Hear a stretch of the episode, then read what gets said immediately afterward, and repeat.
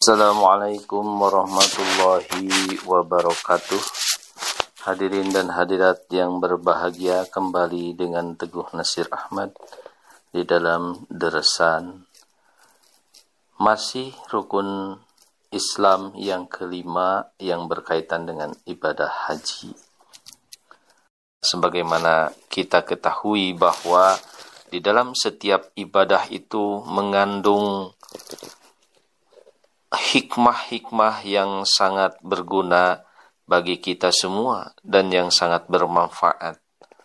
Hanya saja tidak sedikit juga orang yang tidak memahami hal ini sehingga karena tidak tahu tentang ilmu hikmah dari setiap ibadah ini maka terjadilah uh, kurang dirasakan kenikmatan di dalam ibadah tersebut. Islam telah membuat beberapa aturan guna menguatkan rasa persatuan dan menanamkan semangat suka bekerja bersama-sama untuk kepentingan bersama. Di antaranya adalah dengan mewajibkan ibadah sholat, ibadah sholat berjemaah setiap waktu, menyeru sholat Jumat, sekali seminggu. Sesudah itu diperintahkan pula sholat hari raya dua kali setahun. Semua itu adalah untuk menguatkan rasa persatuan antara beberapa umat atau golongan yang berdekatan. Semua itu belum cukup untuk permusyawaratan bagi dunia Islam agar dihadiri oleh segala utusan, baik dari barat, dari timur, dari selatan, dan dari utara, dengan tidak memandang bangsa dan warna kulit. Mereka berpakaian yang sama, berkumpul dalam satu saat pada satu tempat, yaitu di Padang Arafah dan Mina dengan tidak membedakan antara kaya dan miskin, mulia dan hina, raja dan hamba. Nah, dalam pertemuan yang amat besar itu, dapatlah mereka saling berkenalan, saling bersilaturahim satu sama lain. Dengan kata lain, segala kemaslahatan dunia dan akhirat dapat dirembuk dan diatur di tempat itu oleh semua yang datang dari negerinya masing-masing. Hadirin dan hadirat yang berbahagia. Ibadah haji ini merupakan suatu perjalanan hidup dan ini merupakan kelanjutan daripada Idul Fitri Ramadan. Jika di dalam Ramadan Allah Subhanahu wa taala menjanjikan bahwa siapa yang dapat melaksanakannya dengan sebaik-baiknya mengikuti aturan-aturan yang benar ya melaksanakan apa-apa yang diperintahkan dan yang dicontohkan oleh junjungan kita Nabi besar Muhammad Shallallahu Alaihi Wasallam di dalam pelaksanaan puasanya. Maka akhir dari puasa itu akan menghasilkan kerohanian yang tinggi yakni Allah akan mewariskan ketakwaan kepada kita jadi intinya bahwa bulan Ramadan itu bagaimana memperindah, mempercantik jasmani dan rohani kita. Untuk apa? Nah inilah untuk perjalanan kehidupan yang selanjutnya. Bahwa manusia sebelum jauh masuk di dalam kehidupannya harus mempersiapkan diri, berbekal.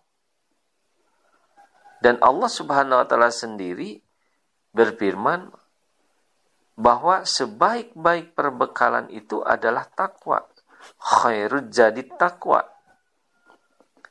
Jadi artinya di bulan Ramadan ini adalah persiapan diri untuk menghadapi hidup yang lebih luas lagi, yang lebih berat lagi. Maka untuk menghadapi hidup itu adalah kita harus mempersiapkan diri jasmani maupun rohani. Sehingga jasmaninya sehat dan rohaninya pun kuat. yakni dengan ketakwaan itulah manusia akan bisa menjalani hidup ini. Huzur Hazrat Imam Mahdi alaihi salam bersabda, Har ik niki kijar ya ittakohe agar ya jarahu sabkut serahahe. Bahwa akar dari segala kebaikan itu adalah takwa. Jika takwa itu ada, maka semuanya akan ada. Nah, karena kita akan menjalani hidup yang luar biasa, yang tentunya tidak enteng dalam menghadapinya, maka Allah Subhanahu wa taala membekali Ramadan. Di dalam Ramadan kita akan digembleng, akan dilatih bagaimana cara menghadapi hidup dalam satu bulan itu. Kita akan menjadi orang yang bertakwa.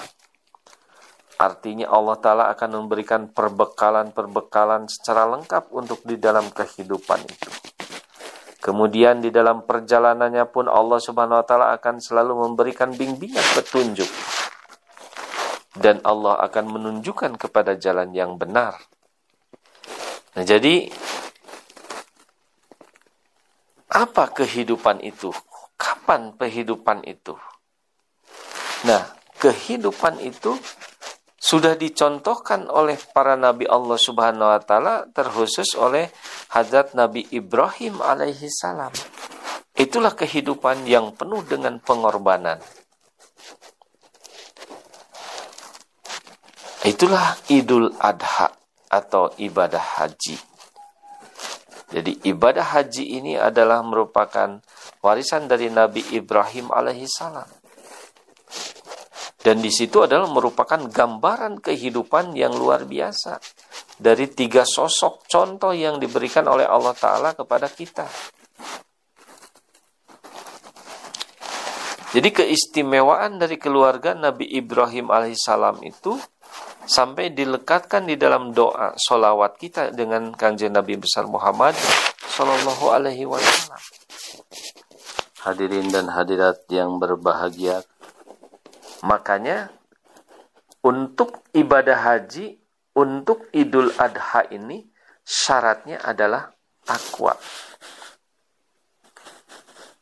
Secara syar'i, secara syariat di Idul Adha kita diperintahkan untuk memotong binatang ternak. Jadi itu semuanya adalah merupakan pelajaran yang hakikatnya hikmahnya harus kita harus kita paham. Jadi bagaimana kita di dalam menjalani hidup itu harus penuh dengan pengorbanan.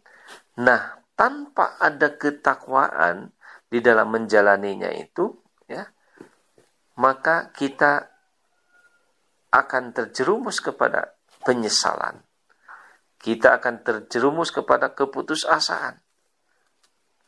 Kita akan terjerumus kepada rasa ketakutan yang berlebihan. Yang akhirnya kita akan menjadi orang yang merugi. Di dalam persyaratan Idul Adha, Allah Subhanahu wa taala berfirman di dalam surat Al-Hajj ayat 38 la yanalallaha luhumuha wala dima'uha walakin yanaluhu taqwa minkum kadzalika sakharaha lakum litukabbirullaha ala ma hadakum wa basyiril muhsinin. Darah dan daging tidak akan sampai kepada Allah, melainkan hanya takwalah yang sampai. Jadi itu adalah merupakan persyaratan yang memang harus kita miliki. Sebesar apa pun pengorbanan kita, motong kambing, motong sapi, motong unta, tetapi di dalamnya tidak ada ketakwaan, maka kita usaha kita tidak akan diterima. Itu. Jadi untuk mempraktekkan ketakwaan kita ini adalah gambarannya ada di dalam Idul Adha. Tidak mudah untuk melakukan ibadah haji itu tanpa ada ketakwaan. Kita harus berkeliling-keliling, lari-lari kecil, kita harus mencium hajar aswad. Mungkin secara sepintas lalu, nauzubillahimin zalik, bahwa untuk apa kita melakukan itu semua? Ya. Nah ini tanpa ketakwaan, tanpa dasar iman dan ketakwaan kepada Allah Subhanahu wa taala, kita akan terjerumus kepada ujian yang besar di dalam hal ini.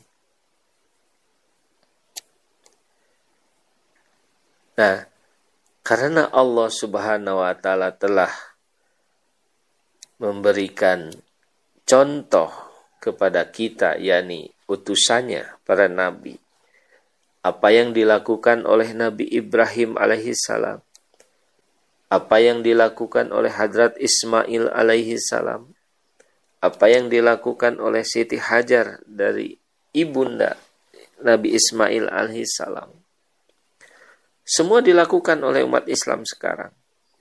Itulah yang jadi nama ibadah haji. Dan di situ banyak sekali contoh bahwa bagaimana kita harus hidup. Dan salah satu persyaratan untuk naik haji itu adalah mampu. Artinya bahwa kita hidup itu harus mampu. Harus bersemangat, harus berjihad, tanpa itu semua, kita tidak akan bisa sampai kepada apa yang kita inginkan. Mudah-mudahan Allah memberkati kita semua. Wabillahi taufiq wal hidayah. Wassalamualaikum warahmatullahi wabarakatuh.